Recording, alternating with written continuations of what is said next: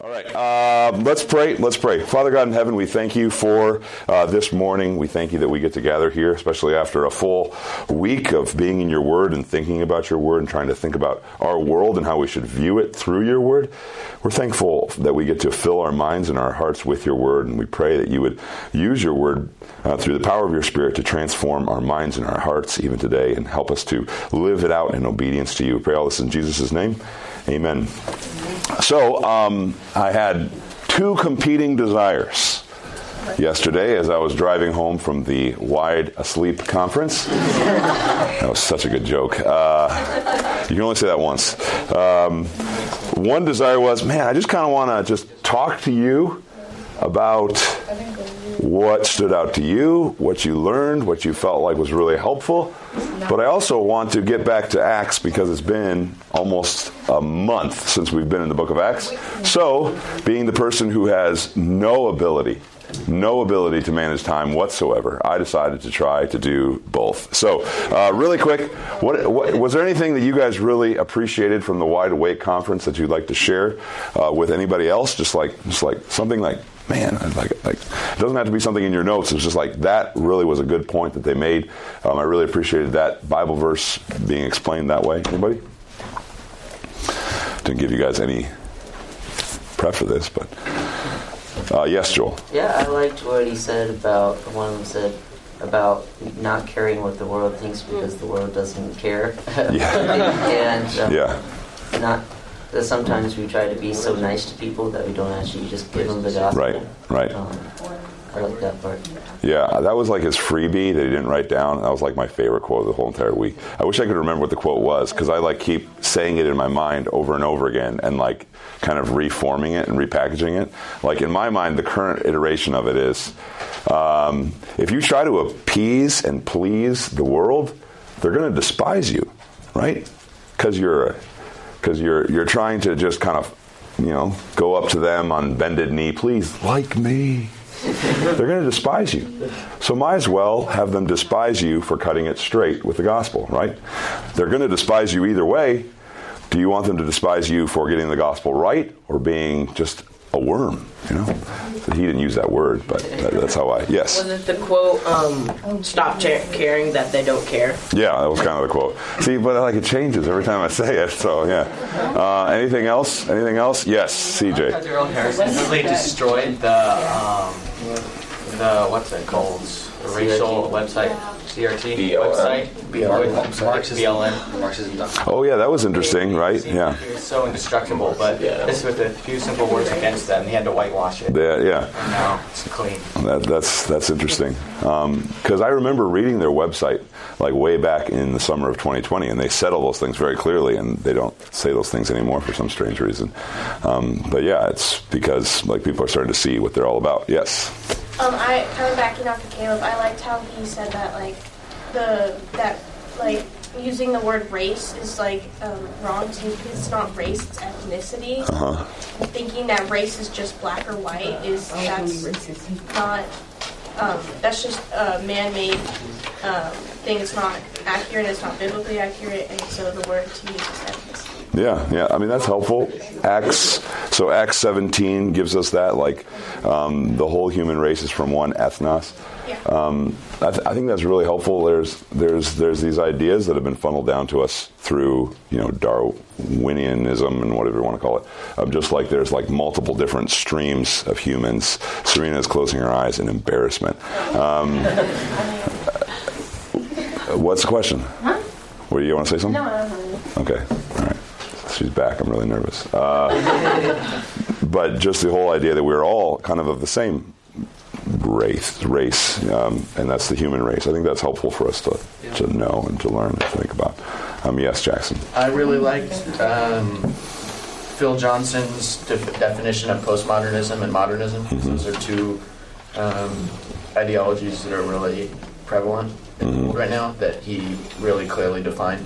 I also really like Darryl Harrison's quote, uh, the problem in the world is the problem of systemic sin, not systemic racism. Mm-hmm. And that's the real problem, is systemic sin. Mm-hmm. That was really good. Yeah. When you say something is systemic, you're saying it is impacting, influencing, and forming and shaping every aspect of your culture.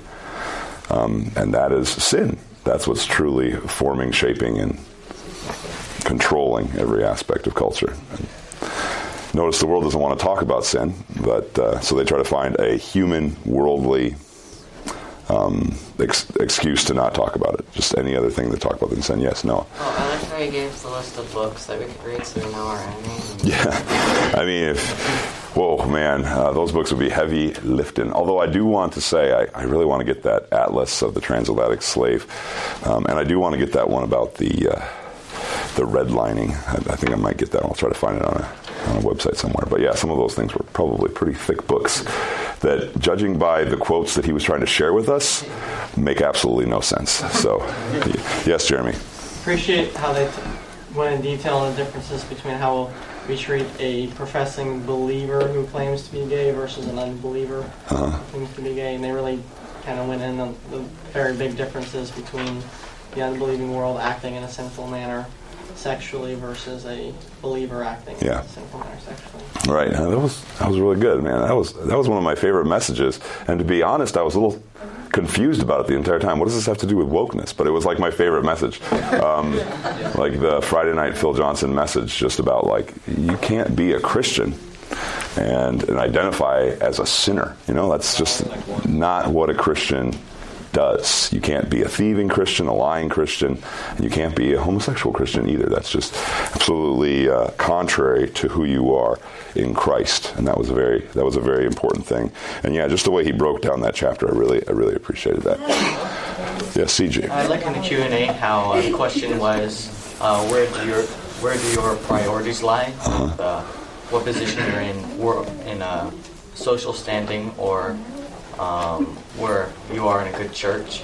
If you are in a good standing in the world standards, like you have a lot of money or you have a big job, but you don't have a good church, you would rather, you should rather go to a place which is a good church. And then, like California, the only yeah. reason we're here in California is because of this church. Right. right, right. I, I think, honestly, I think that is important for you students to hear and to think about and make a decision on. Where are you going to choose to live your life? Because you're going to probably move away from here, maybe. Um, if you're like me, you spend your entire life moving around. But maybe other people just stay close to home. But you're going to make a choice someday in your life about where am I going to live?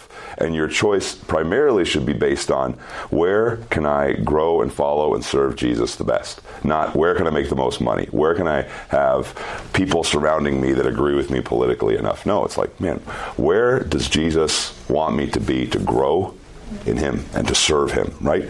Um, it's the harder places of the world that you can serve Him more sometimes. So like, yeah, let's be intentional Christians. Let's not just be, hey, how can I get through this world as comfortably as possible? No, let's be intentional Christians about where we live and why we live here in California. When my family asks me, man, how in the world? Why in the world do you live there? It's so crazy. We're hearing these news stories. Because this is where the lost are. This is where Jesus wants me to serve Him. And I can serve Him so so effectively here because there's so much of a need here. That's that's the kind of people we need to be. Um, yeah, Matt? Uh, I really liked in the Friday night message also, sorry ladies, um, how he um, defines the law versus the gospel. Uh-huh. He said that the law has no mercy on the sinner, but the gospel has mercy on the sinner, but justice on the sin itself. Yeah, yeah, right. I, that was one of my favorite quotes, right?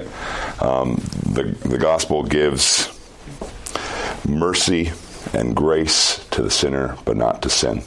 Um, and that's that's why we love the gospel. Um, okay, we're going to... Oh, go ahead, Kelsey, go ahead. I was going to say, it really just solidified like the need for critical thinking, because mm-hmm. I, I just... randomly, like I had a patient on Friday that wrote an opinion piece in the Californian about critical race theory. Mm-hmm. It's like I took a photocopy and read through it, and it's like it sounds good, but then you start, you know, talking about the resources and mm-hmm. things you got to think about because it's like kind of sounds good, but then you're going, no, that's not right, mm-hmm. right there, you know. And it's just hearing all the stuff yesterday too, just kind of makes you think like I can't just take what the world has. I really mm-hmm. got to think it through and process right. it because it's going to sound good on the surface. Yeah. But then you start really digging deep. It's like, something's not right. Oh, yeah, yeah. Um, I I keep saying, the most important thing I heard, but here you go. Another one, the best thing. Okay, so like I, like what I want you kids to remember is like two of the things that Darryl Harrison said. Number one, keep your enemies close. No, keep your friends close and your enemies closer. You know, like the Godfather too. Um, that's very important. Make sure you're reading their arguments, understand their arguments. Actually, if you are a biblically informed Christian, um, you can actually you can actually have a defense if you understand their arguments. Don't be afraid to look at their arguments. But then number two, I really liked how he said, we got to define your terms constantly, right? They're going to say things, they're going to throw slogans at you that sound really good and are going to make you feel really bad because, you know, right, who doesn't think Black Lives Matter, right? In, in, in some ways I do, but I don't think it matters for the same reason you think it matters, and I don't agree with how you're defining these terms. I don't agree with how you define justice. I don't agree with how you define racism. I don't agree with any of the terms you are saying. And when I read a book like you read, I can't understand any of the terms you're saying anyway, but but still, we got to constantly be asking ourselves, what do they mean by this, and what does the Word of God mean by this? That's what you need to do constantly if you're going to have a biblical worldview. You need to constantly be saying, define that, define that. How does the Word of God define that? How does the Word of God view that? That is that is a that is a Christian worldview, constantly uh, forming things based on how the Word of God defines things. Um, really quick. Uh, Hey, welcome. There's a great row right here in the front where nobody wants to sit.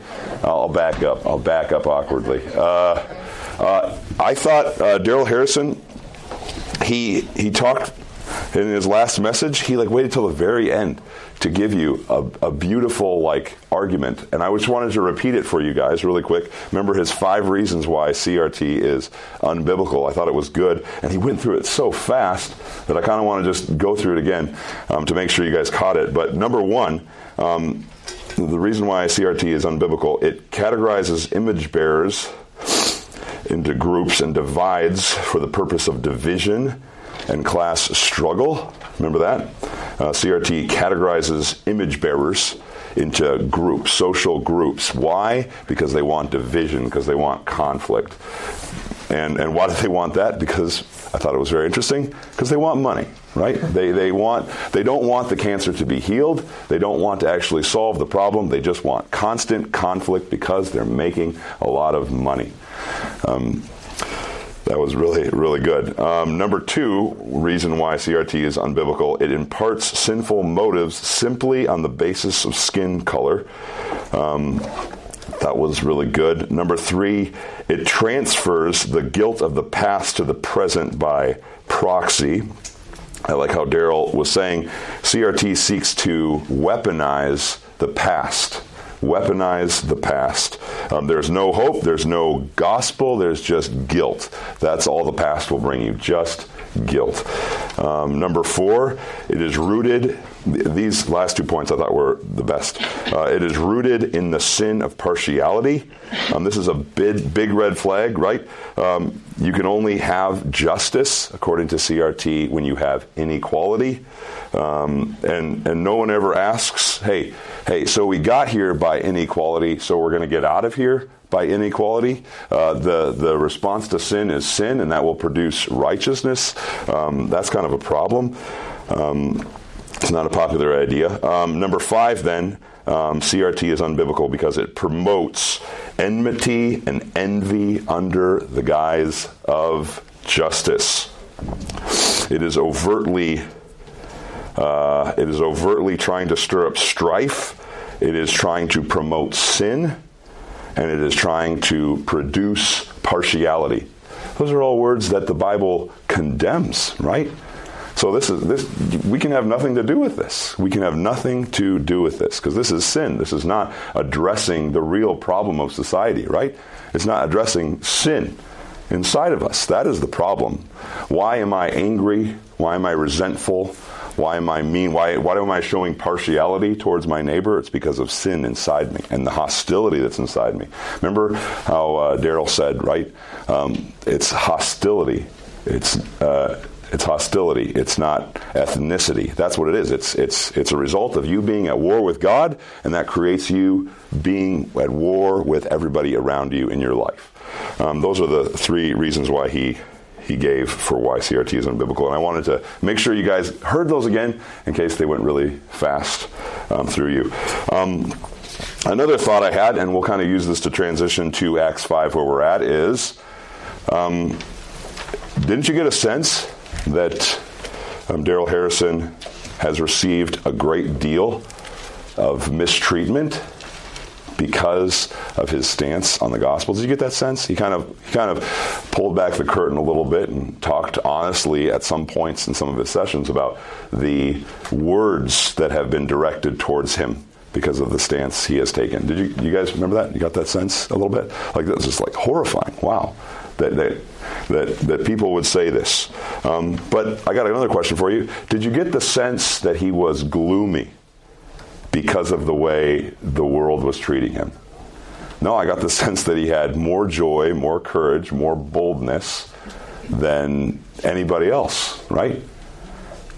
And and and I and I and I say that because that's what we're going to learn about here a little bit in Acts five. We're going to see bold Christians being bold because they're standing on the truth of the gospel and they know the person of Jesus, and that actually leads to boldness, to courage, to being able to speak clearly, to being free from the fear of man because they hold to the Word of God and they believe in the person of Jesus Christ resurrected. Um, let's look at that really quick. Okay, so we're in Acts five. Uh, what we're going to do is we're just going to kind of walk through just the scenes of Acts five. We're going to see if we can get through this entire chapter. Technically, we could spend an entire message in Acts five, twelve through sixteen. So I'll try to get out of that little kind of introduction section as quickly as I can, because once again, I'm trying to get through Acts five in a reasonable amount of time. Um, but we're going to kind of just walk through simply, just kind of name scenes. And I don't have any special plan behind the titles of these scenes. This is just to help you kind of follow and track with me. What I really want you to do is track with the application that we can pull from these different scenes. So scene number one, let's look at this. Oh, no. I'll fix it super fast. All right, there you go. Thank you. Uh, I forgot to animate uh, the slideshow. So, uh, power off. I don't want you to, I don't want you to see this stuff. All right. Um, scene number one, you can write it down.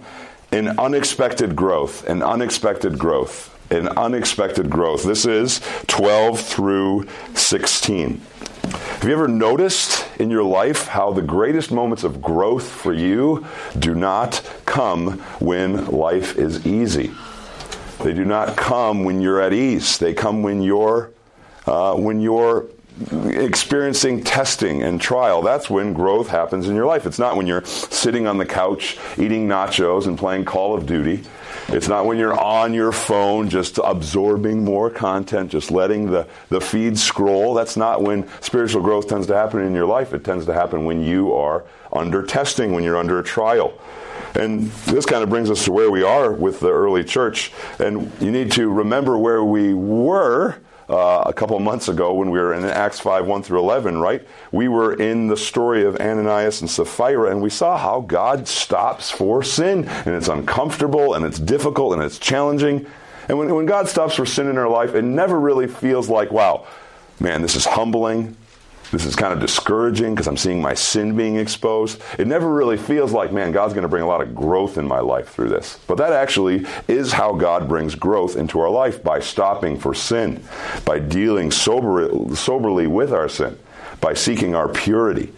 Not our popularity, our purity. That is how growth, spiritual growth, happens in our life. And let's let's read this here.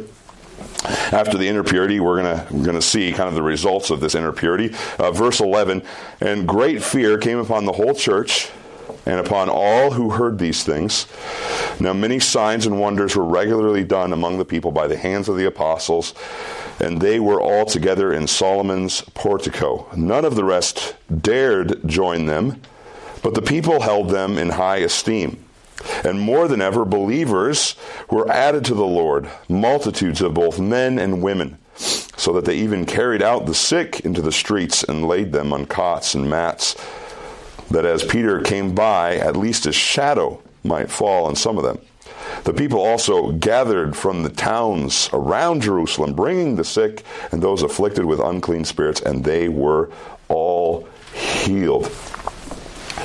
Notice what purification produces in the early church. And by the way, application, notice what your personal purification can produce in you too. Notice what it produces. First off, it produces a great fear. You see that in verse eleven, right? And I talked about this a couple months ago when we were here, a great fear. This is the only time that fear is used in the book of Acts with that word great attached to it. This is the only time that fear is great. It's not because the religious leaders are hounding you. It's not because the Gentiles are coming after you. What causes the church to have great fear? It's the knowledge that God is going to take sin seriously in my life, right? That causes great fear. Great fear. That is the result of purification. God becomes your greatest fear. Man, there, there's lots of problems in this world, but my greatest fear is before God, because He is the one who will stop me dead in my tracks to deal with my sin. Another thing that we see resulted from purification is we see a boldness, a same place boldness in the church. You see verse twelve, they were continuing to meet together in Solomon's portico. And if you are an alert leader, you will remember that this is exactly exactly where they were meeting before they got in trouble with the chief priests. So in, in chapter four, they're meeting there, and then in chapter three, they're meeting there. Notice they got in trouble by the religious leaders in chapter four, and the religious leaders threatened them, saying, hey, you need to stop preaching in this name. But notice, purification of the church resulted in boldness. Why? Because God was their greatest fear. We don't need to fear you. We need to obey God. And that led to boldness. They could be in the same place. They could be well known. Everybody knew that the church was meeting in Solomon's portico, but yet they had boldness because their greatest fear was God. Once again, notice that boldness comes when your greatest fear is God, not man. That is where boldness comes from. God's fear produces tranquility. Tranquility even when there's threats all around you. God's fear can produce peace and tranquility in your life. Another thing that purification produces, it produces an inner unity. You see this in verse twelve. They were all together. They had this sense, we need to be together. We need each other. We need to be hearing God's word. We need to be fellowshipping. We need to be worshiping. Because God is the most important person. He is our greatest fear. And He has given us resources and means in, in one another and in the gathering of the church that we desperately need. There was this unity. There was this unity. Once again, notice that flows from the greatest fear. When God is your greatest fear, you have great unity with your fellow believers. You have great unity. And then number four, it also produced this purification in the church. It produced, this is very interesting, a separation. A separation. You see this in verse twelve. Now many signs were regularly done among the people by the hands of the apostles, and they were all together. The church was all together in unity. And then in thirteen, a curious verse says this, none of the rest dared join them, but the people held them in high esteem. Notice the contrast. None of the rest versus the people. Who are the people? These are unbelieving Jews, probably in Jerusalem at the time. So who are the rest? You have all the church together, but none of the rest joined them, yet the people held them in high esteem. Well, I suppose you could interpret it as meaning no unbelievers dared join them. But the, the phrasing and the wording there in that verse seems to suggest this was a third group, not unbelievers and not believers. It was it was some other group. And I would say this is uncommitted Christians. Wow, I could get in trouble. I could get in trouble for following Jesus, for publicly publicly identifying with this church. The, the religious leaders are going to get mad at me. Or more importantly, wow, I could get in trouble if I'm a phony believer in God's fellowship. Because look what happened to Ananias and Sapphira. Right? There's a fear of God that separates separates the true believers from the false when God purifies His church. When God purifies His church, the, the committed hang around, but the uncommitted say, I'm out of here. I don't want any piece of this. This is dangerous. This is dangerous for me. There's a separation that happens. The truly committed remain, and hearts are revealed. Hearts are revealed through purification. And then finally, we see this also. Authentic salt and light occurs. The people held them in high esteem. The church, by and large, was very impressive. It was a beacon of light in the world. And it also had an, an effect on those around them. People held them in high esteem. They were able to be light. People were like, wow, they are communicating a true message. And and the, the idea of salt and light comes from the Lord's Sermon on the Mount, as you all know, light being the communication of biblical truth, and salt being how the church kind of represents this stabilizing uh, impact on the world. You you restrain evil just by your presence in the world. And, and the church was this. Why? Because they stood out. Because they were purified. Because people knew, hey, those people follow Jesus. Everybody knew those people follow Jesus. And that caused them to have an impact on the world around them. That's what we see in verse thirteen. And I just want you to just pull like a number of applications um, from this. Notice that inner purification of the church is God's roadmap for growth. Notice that. Verse fourteen, more than ever believers were added. This fear of God actually produced God's plan for growth. You want to see the church that grows more and more? It's a church that seeks purity more and more, holiness more and more. And, and by the way, this is God's same roadmap for you in your spiritual growth, right? Your inner purification is God's roadmap for growth in your life. You confessing and repenting of sins, you, you putting on new practices, you pursuing sanctification, you pursuing purification is God's roadmap for growth. You don't grow if you're friendly with sin and you're friendly with worldliness. You're not going to spiritually grow. This is God's roadmap for spiritual growth. And then a second application you could say here is, is that we see here a little bit of a, a truth for us for how we react to unbelievers. Clear unbelievers that want to be among us. I'm not talking about phony believers. I'm talking about unbelievers that come to youth group or come to our church because they're interested in the gospel. How do we interact with them? We see here a little bit of instruction for us. The church is a place that should welcome sinners, but not sin, right? The church is a place where you come not because you want to be comfortable with sin, but you come because you're uncomfortable with sin. And you go to the place where people seem to have an answer and a response for sin. The church is the place for people that are uncomfortable with their sin, that want to be done with their sin, that want to have a, a solution for the problems of their heart, and not a place for people that want to be comfortable with their sin. That, that's so we should welcome unbelievers who are interested in hearing about the gospel. We should ask them questions. Hey, do you know why we gather here? Do you know what's so important to us here? That's, that's kind of our, our little map here. This is a place for people who want to be uncomfortable with sin. That should be the kind of community we foster as believers, right?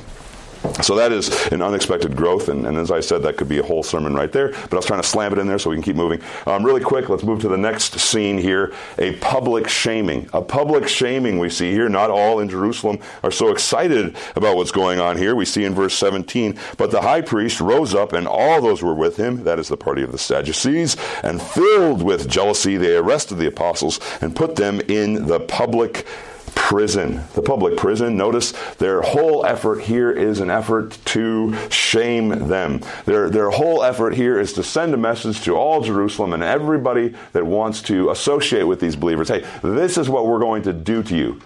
We're going to put these men in a public prison so everybody in Jerusalem knows this is what happens when you follow Christ. You go to jail, right? A public shaming. Why were they trying to shame them? You see that kind of they feared. They feared the popularity of the apostles, right? Why did they fear? They were jealous. They're going to take something from us and we won't have it anymore. They also feared this kind of act of insubordination on the part of the apostles. The, the apostles had already been warned once in chapter four, and there's a little bit of interesting background note here. In uh, kind of the first century world, Um, a Jewish court like this would give a commoner, someone who didn't know the law, they'd give him two chances because you don't know the law. We'll, we'll give you a warning, but if you, but if you do the same thing again, then you're in big trouble. So these apostles were intentionally defying the religious leaders' uh, orders, and so that caused them great fear. What, what, what's going to happen if we if we let this go on? Then then the rest of the city is going to start just doing whatever they want and not take our authority seriously, and then the Romans are going to come and take away our spot. But but you notice the the the kind of lingering motivation behind all of that, isn't it? It's it's a fear that I'm going to lose something. I'm going to lose my position. I'm going to lose my popularity. I'm going to lose my power. That is what is motivating and driving these men to do what they did. And of course, they chose an approach that is the most effective approach that humans can choose to get people in line, right? It is public shaming. Um, when you are shamed in this way, it is very hard on you, right? A natural person cannot handle public shame. A natural person cannot handle being the weirdo in the community that will that will shame a natural person into conformity. Matter of fact, we we kind of saw this already. Like there's there was some fear going on in the church earlier in verse thirteen, and we saw some separation happen there. But but basically, this is this is why Jesus said, "Hey, if you're going to follow after me, you need to take up your cross daily." Right? You need to be willing to be a fool to follow me, because the world is going to try to make you feel like a fool for following me. This is a public shaming. Next, the next scene we have, I think this is kind of a humorous one, if you ask me. We have a public and ironic surprise. A public and ironic surprise. Verse nineteen. But during the night, an angel of the Lord opened the prison doors and brought them out and said, "Go and stand in the temple and speak to the people all the words of this life." Notice first, the message they are called to speak is the words of this life. That's, that is the message of the gospel right there. It is described in one word, life. That is the gospel, that you receive life. It is a message about receiving eternal life. We're all eternal beings heading for two eternal destinations, and the message of the gospel gives you eternal life as one of those options. And it's a message itself that gives life, and it's a message about the one who is life himself. Jesus says this in John eleven, twenty-five through twenty-six, "I am the resurrection and the life. Whoever believes in me, though he die, yet he shall live, and everyone who lives and believes in me shall never die." Do you believe this? It's a message about life. It's a message about the one who gives life. It's a message about knowing the one who gives you eternal life that can't even be destroyed with death itself. Do you believe this? Now, why is this a public and an ironic surprise? Well, There's there's a few things that are ironic about this. First off, you should remember that um, the disciples were in prison because the Sadducees put them there in a public prison to shame them, to silence them. But you should know this about the Sadducees. They don't believe in miracles. They don't believe in the resurrection, and they don't believe in angels. It almost is like the Lord Jesus Christ himself sent an angel just to annoy them, just to kind of expose the weakness of their theological position. It's ironic, if you ask me. The angel just goes there and opens up the door, because Jesus could have just opened up the door for them, but no, he sends an angel to directly confront their worldview. And it's public as well, right? The religious leaders had thought to publicly shame them, but now what's going to happen? They're going to have all this public reputation as being released from jail by an angel. No, no, notice how it goes on, right? And when they heard this, they entered the temple at daybreak and began to teach. They began to teach. What do you think was the greatest hook of this sermon? Right? How'd they get things started? Hey, I was just in jail last night, as you all recall. And notice I'm here right now because an angel of the Lord released me from jail to send you this message that you must hear. Right? That is quite the hook. It's public, right? When when the world's ridicule against you is public, Christ Jesus may just be aiming at public glory for himself, right? Notice, and then this is where it gets uh, very funny, I would say. A surprise, a surprise. And now when the high priest came and those who were with him, they called together the council, all... all the senate of the people of Israel, and sent to the prison to have them brought. But when the officers came, they did not find them in prison, so they returned and reported, "We found the prison securely locked." Notice the angel locked the door again. How very interesting.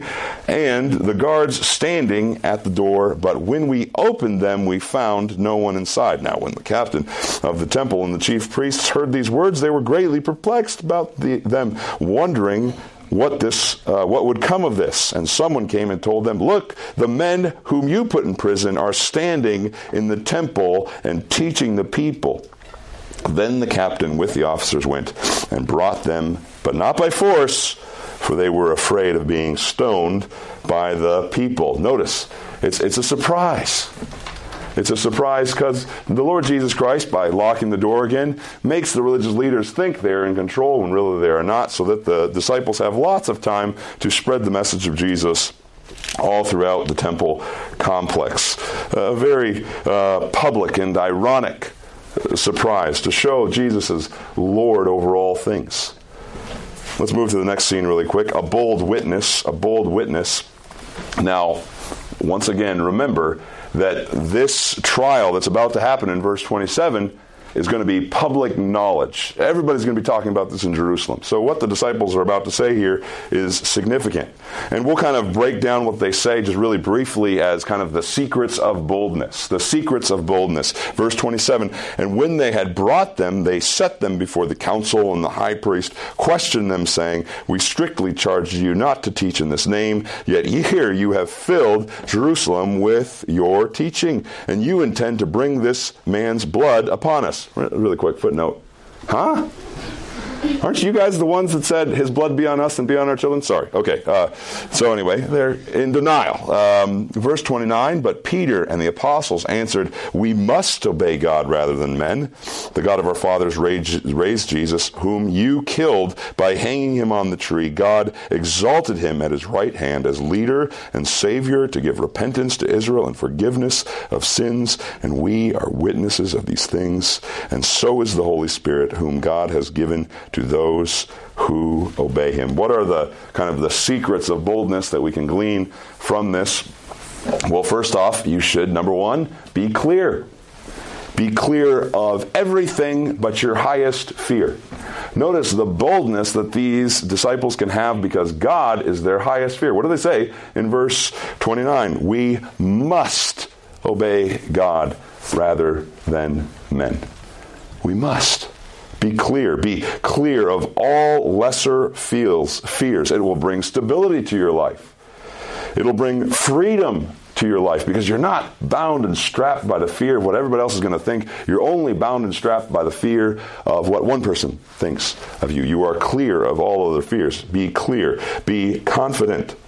Be confident in the message of truth that God has given you. We saw this in Acts four twelve, "There is salvation in no one else, for there is no other name under heaven given among men by which we must be saved." Be clear about the fact that, hey, this is the only way that God has provided for people to be right with him. And notice how the message just pivots around the person of Jesus. It's not a message of you must do this and you must do that, although there are demands in the gospel message. But it's a message that essentially is saying, Jesus has done this, and Jesus has done this, therefore you must respond in faith and repentance, right? Because that's what they say, right? Because he has done this, he has, he has been killed, and he has been raised to life. He gives repentance and forgiveness of sins. But it's contingent, pivoting on what Jesus has done. That is the gospel message that you must be clear on and confident in. Be confident. And then another thing, be called. Know why Jesus has left you. Notice these disciples knew why they were here. They were not here to pad their portfolios. They were not here to have a, a great life. They were here to be witnesses of Jesus. And yes, we are called to be wise. We are called to be hard workers in this world of ours. But ultimately, we are left here to be witnesses of Christ Jesus, aren't we? They were called. Be clear, be confident, be called. And then one of my favorites, be comforted.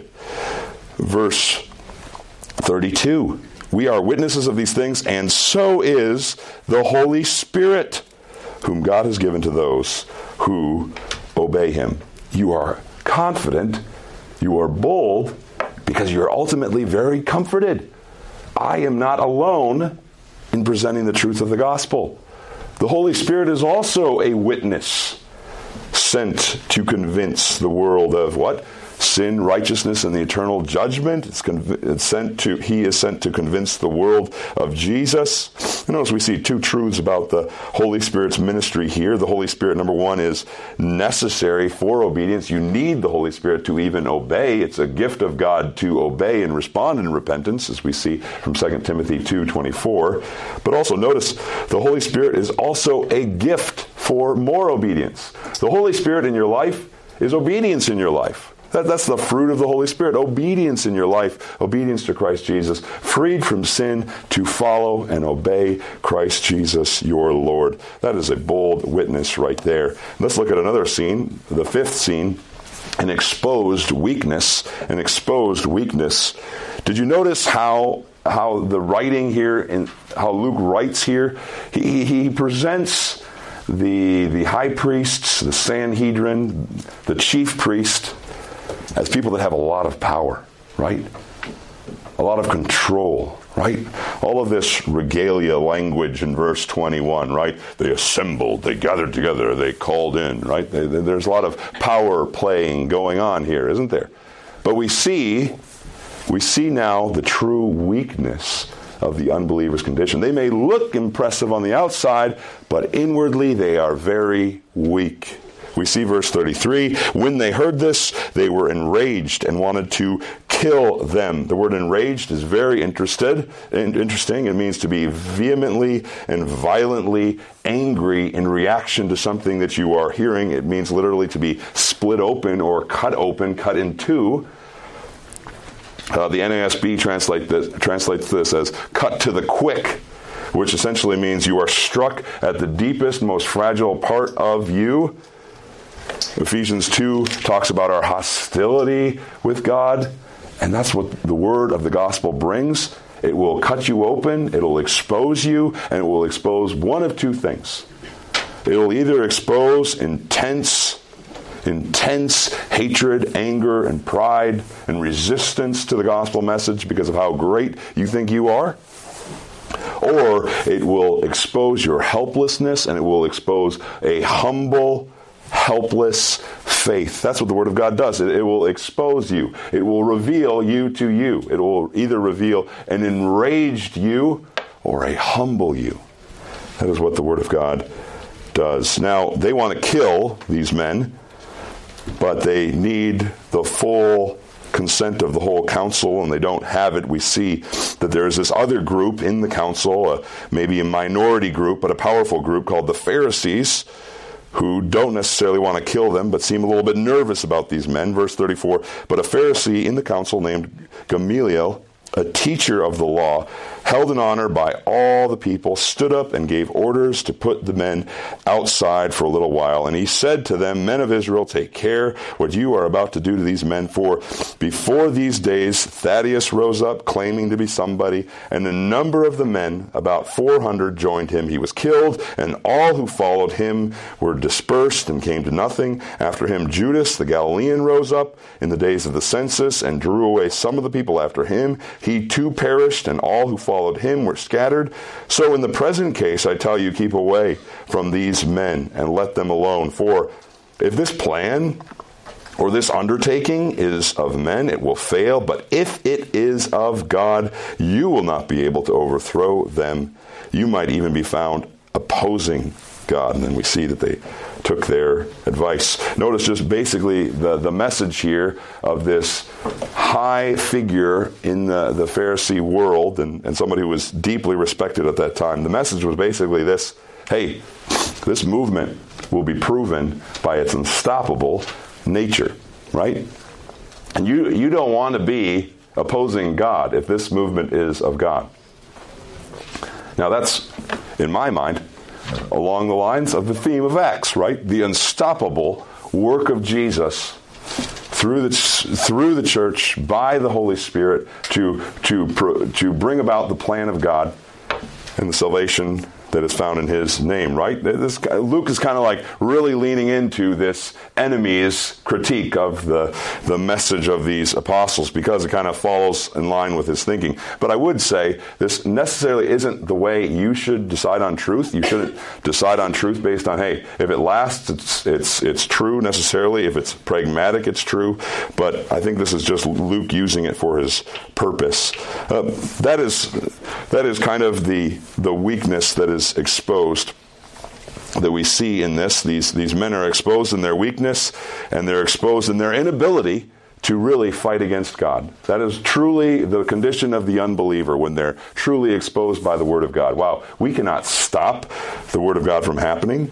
Jesus' message will go out, it will be unstoppable, and He will have you proclaiming His message as long as He wants you to. Now, this doesn't mean you will have an easy life, because you see there in verse forty, when they had called the, in the apostles, they beat them and charged them not to speak in the name of Jesus, and then they let them go. They beat them. Ah, the, the believers were bold, and for their boldness, they received punishment, painful punishment. It just doesn't mean that Christ isn't going to let you suffer at all, but He's going to reveal His glory, maybe even through your suffering. But you have to be bold for that. Now, there's a final scene that I want to just kind of lay out here, and this will kind of maybe draw it all to a conclusion a little bit. We'll call this an unexpected strength. An unexpected strength. This, if you'll notice, is very similar to my first point, because there seems to be kind of like a, uh, a parallel in the way this story begins and the way it ends. We end like we began, in one sense. The Christian does not respond to testing and trial the same way that uh, a natural person would. Growth comes from testing. Joy comes from trial. Courage comes from trial and testing. We see all of these things. Verse forty-one, then they left the presence of the council, rejoicing that they were counted worthy to suffer dishonor for the name. And every day in the temple, and from house to house, they did not cease teaching and preaching that, that Christ is Jesus. Notice here, they had taken the words of Jesus to heart when He said, "Blessed are you when men revile you, say all sorts of evil because of uh, uh, about you concerning me. Rejoice and be glad." This kind of response is only possible in you when you are in Christ Jesus. This kind of response is only possible when you are strengthened by faith. And, and this kind of response is only possible in you when you have a right gospel humility about you. We saw this exact same response in Paul all the time, right? The, the believers who really understand God's mercy and God's grace in their life understand, understand that anything that comes my way because I'm in Christ is an undeserved grace to me, right? Even suffering for the name of Christ is undeserved. It's better than I deserve. That is the boldness of a Christian.